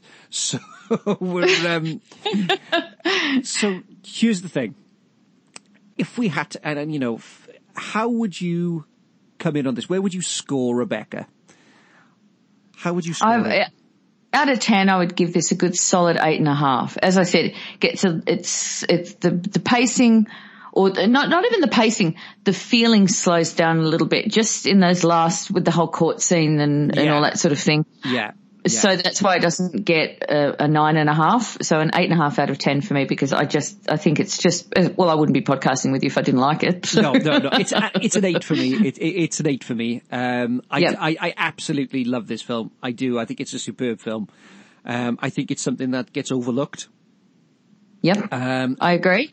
and of course, you know, the, you know, and we, lest we forget because we haven't mentioned it. Um, Daphne du Maurier um, also wrote The Birds. She also wrote The Yes, she did. Yes, she did. I love the birds. Yes. love that. Because birds are creepy anyway. Birds are really, really creepy. See, I love birds. We, I, I have one. I, I have a little cockatiel, and uh, I, I've, I've always owned birds my whole life, always. And and I'm the one Australian in Australia that the magpies don't attack because I talk to them. Google it, folks. If you don't know what I'm talking about, mag, magpies are unique to Australia, and they during their nesting time they dive bomb people Well- to the point like they don't just scare people, like they'll actually peck your head and stuff like that. And it's a, it's a big issue here in Australia. But yeah, I've never been dive bombed by a magpie, so I can proudly say that. I once got into a confrontation uh, with an osprey, um, which was terrifying because essentially, you know, birds are dinosaurs, um, Yes. and you know, but, you know, working in a school, obviously, children think it's hilarious um, to let because because you know. At break times and what have you, they, you know, they'll drop food. Kids will drop food everywhere, so we get lots of like inland gulls and ospreys coming on the site. Um, but of course, a couple of the kids thought it'd be hilarious to uh, let an osprey into the building. Oh, right. And I was walking. Everybody, you know, I was walking to uh, uh, to the canteen area. Everybody had finished. Uh, everybody, everybody had gone back to their lessons. I was at the top of the stairs, and this osprey was at the bottom of the. Co- we have like a covered way, so it, I was trapped. The osprey was trapped, and we sort of had this moment of the pair of us thinking, "Okay, What are we gonna do now?" What are we going to do now?" And then one of the worst behaved children in the entire school walked the other direction. So this osprey was now trapped between me and one And of the these- kid. and this other kid. And it was like, I was trying to say to the kid, open the door, open the door. He's going, I'm not opening the door. You open the door, open the door. Open the damn door, you're suspended. So it ended up with me sort of like him sort of, I said, right, you walk towards the bird and I'll open the door. And we ended up wrestling this os. They're huge. They're Yes. huge and really mean. Really mean. Not really, it was just frightened. wow. No, I'm sure it looked at me and called me a bastard and sort of tried to stick the, you know, just tried to stick an extra one on me. But it was just one of those moments where, the, you know, we have a face off between, I want to, I want to have a pet eagle. I want to have a pet wedge-tail eagle. wow. That's, you know, They're, again, and our wedge-tail eagles here in Australia are bigger than the American bald eagle, and they're, they're massive. But I, I, I want to pet one of those, and then I want to train it to attack people. But you know, and on that talons. Gidgit, it has been an absolute pleasure to discuss this classic film with you. And as I say this always, you have got a open invitation to come back at any point, any point at all. Oh, Hugh, Thank you so much. I'd love the German version. I don't know whether you've podcasted that or not, but um, I find that a, a, a fascinating uh, experience. Yes. That movie. Yes. Um, look, I've loved. I love this movie, Rebecca. I cannot thank you enough for having me back on. I've had the most wonderful time. Really, I mean, uh, Hugh, you and I could probably talk for hours and hours More and hours, likely. but you've got. You've got business to do on a Saturday. You've got to go off and uh, Yes. Get my yes, I remember sorted. you've get your ink sorted exactly. So you know priority. So, Yes. but thank you so much for having me on. Um, make sure if your listeners come and check me over I was about at the where retro. can the good people find you? I was already already pimping myself before Yes. you even introed it. Um, yes, come and check myself and Angry Man over at the Retro Cinema Podcast. We podcast 80s movies we loved back then and we still love now. It's a family friendly podcast, so because we do a lot of kids movies and uh, we do top tens as well of 80s films. Um, and we've covered, we've just reached our hundredth episode Wow. and our anniversary of doing the podcast. So, and then my partner Colonel Kickhead does all our beautiful gifts. So they I'll get him to do a couple of gifts. This. That's wonderful. That's absolutely, guys. Get yourselves over and check out Retro's uh, Retro Movie because it is uh, Retro Cinema because it is just a super. It's one of my favorite podcasts. It is one of my favorite. It, it really is. I really love. I really enjoy listening to it. It's great. I got a couple episodes I got to binge listen to now, so um, I'm going to be. To Uh, them while you're getting your ink done. yeah, yeah, just plug them in. So, Gidgit, thank you so much for being on. It's been an absolute pleasure. Thank you, Hugh. You are such a gentleman and I just love chatting with you. I love your podcast. And Thank again, yeah, thanks for having me on. Take care now. Okay, I want to say a big thank you to my very special co host, Gidgit. Welcome back anytime you want. You've got a completely open invitation. Always a pleasure, never a chore. Okay, up next we have got What the Wookie Watched. And first up, we're going to be looking at Jackals from 2017. Let's check out the trailer.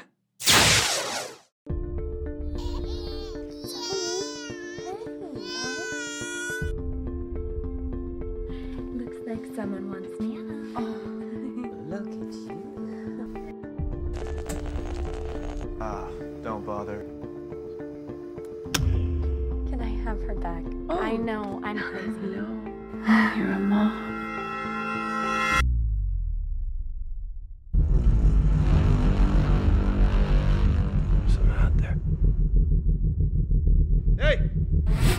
Private property.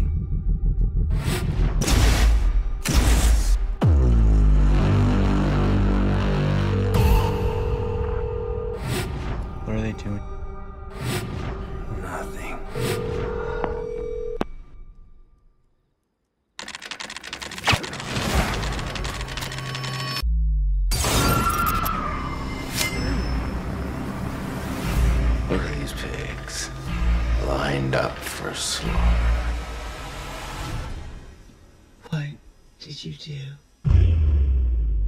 Where's the baby?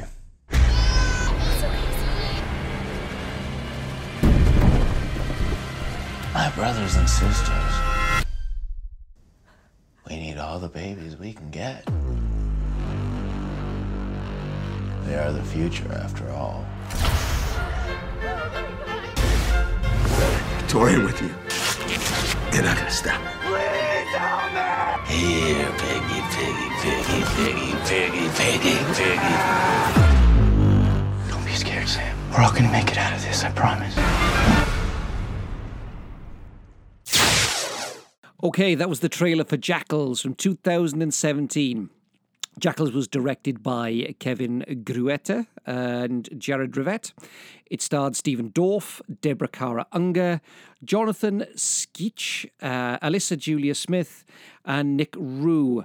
Um, besides butchering some of those last names, um, this is very much a um, a bit of a sleeper hit for me. I really, really like this film. Lots of people have given it um, uh, some negative reviews.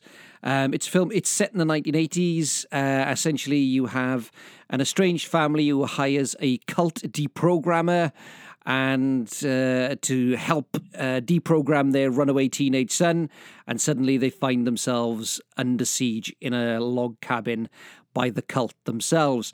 Um, it stars, like I said, uh, Stephen Dorff is in this. He's the, probably one of the bigger names in the film. However, he's pretty much an, um, an extended cameo. Um, this is a very good film. It is very well acted. It is very, very well put together. I went into this expecting absolutely nothing. I was thoroughly blown away by it. I really, really enjoyed this film. Um, uh, it's certainly worth it. Um, I think you can watch it on. Uh, I think it's available on Sky Q if you've got that. Um, I know it's on DVD and it's fairly reasonable at the moment. Um, def, I would definitely buy this one.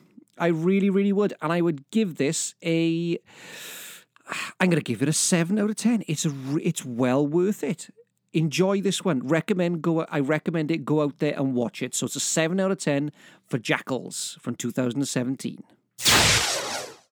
Okay, up next we have got Wolves at the Door. Let's check out the trailer.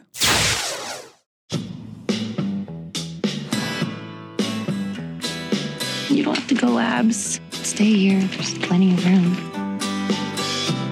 And then what? Who knows? Isn't that the exciting part about life?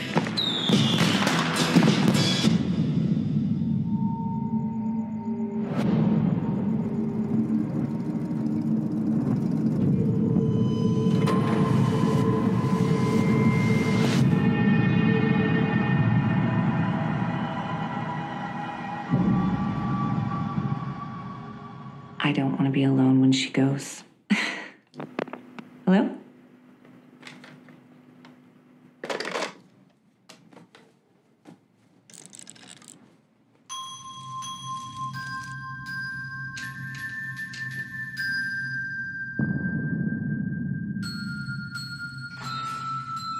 Was that?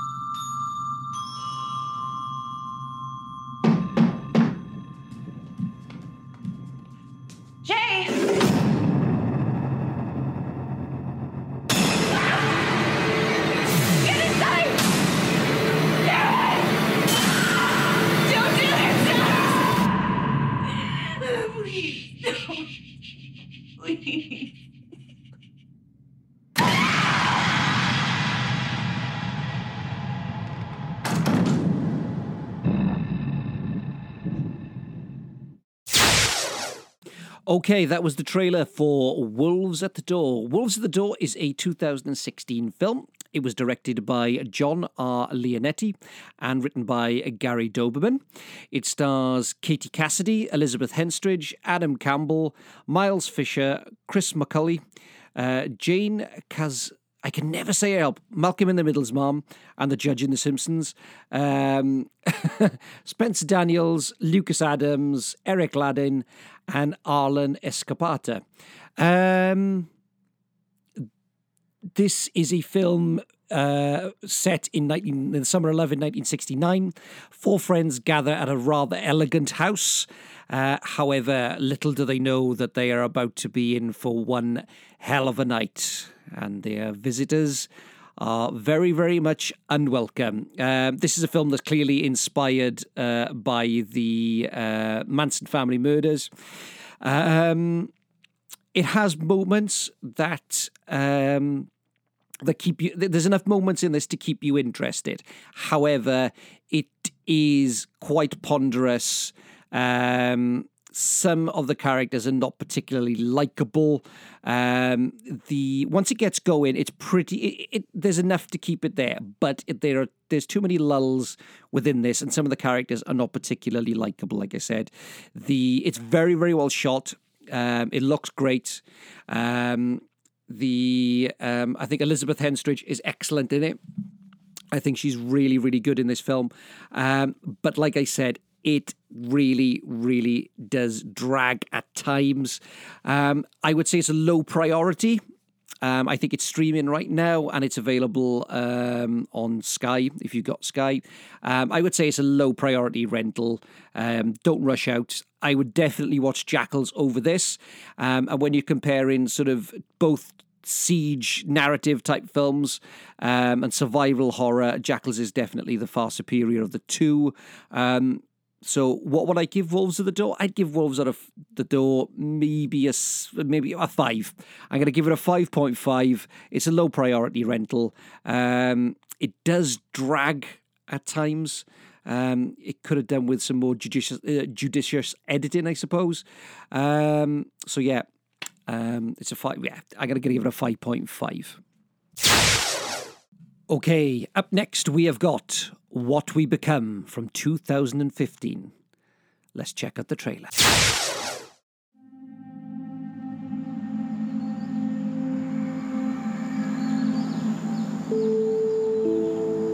Er så røde mor. Skoven bliver så sort.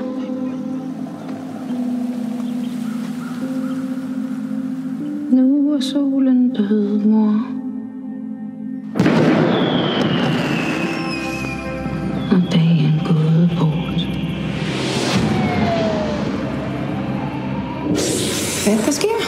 Blevet iværksat en beredskabsplan, da en ukendt sygdom, sandsynligvis en virus, Lige nu findes der ikke nogen specifik behandling.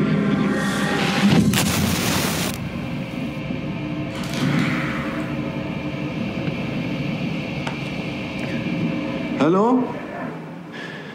Gået. Vi skal væk herfra.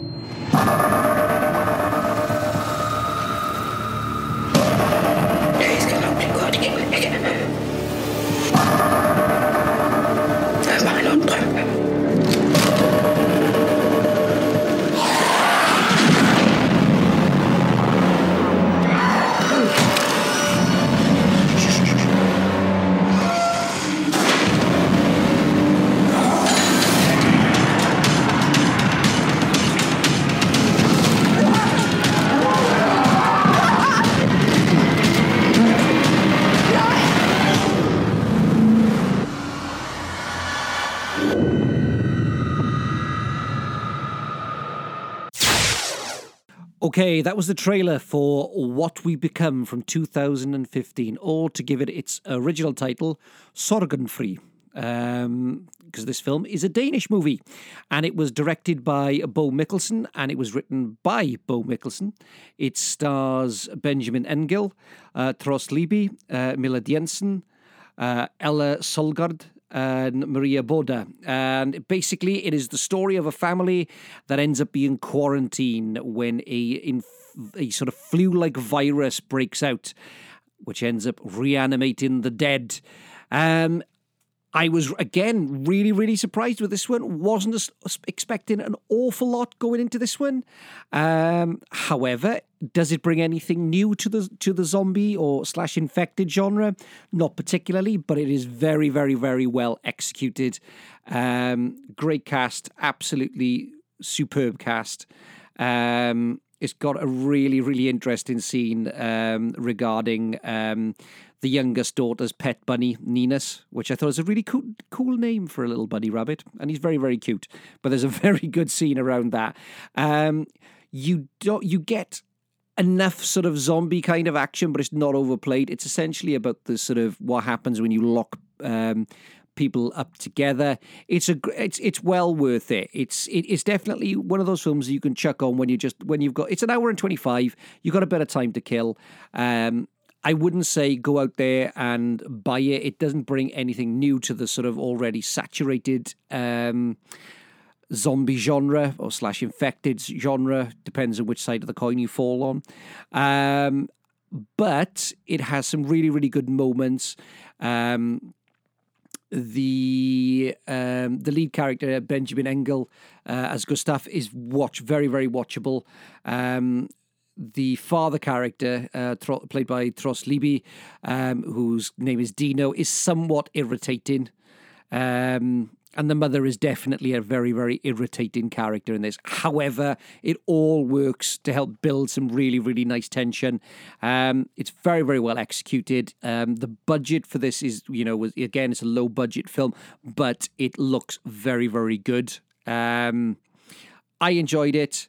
Um, it's not a one that's going to set the world on fire, but I, it, I believe this is the first zombie movie to be made in Denmark. Correct me if I'm wrong, please, listeners.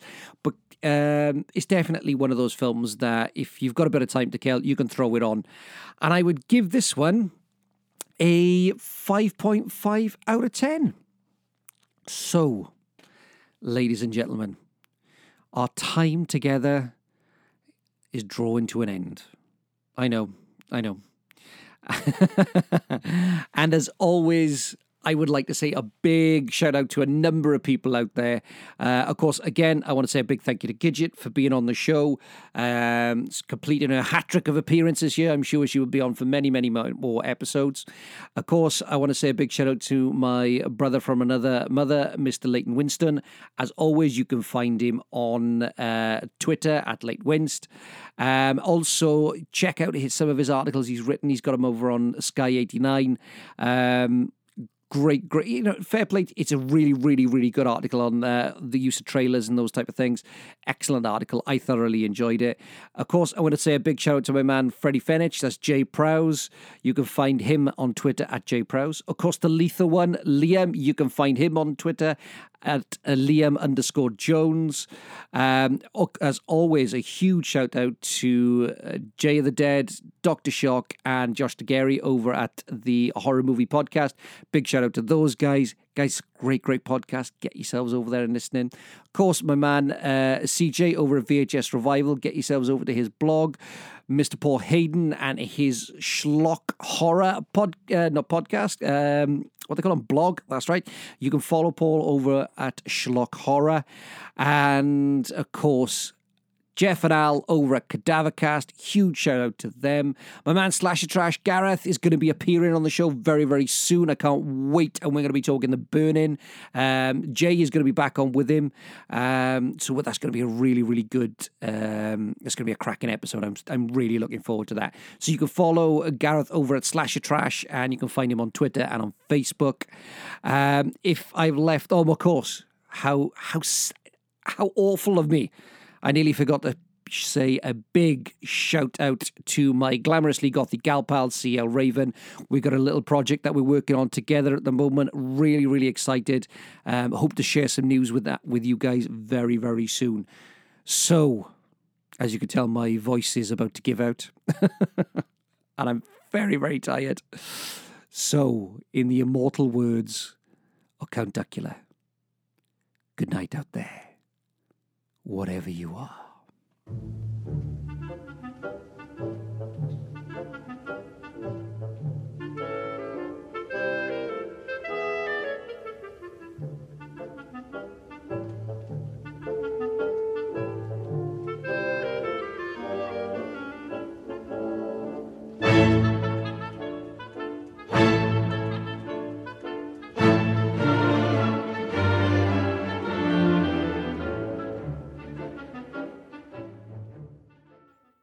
This is Al from Cadavercast. You've been listening to The Undead Wookie.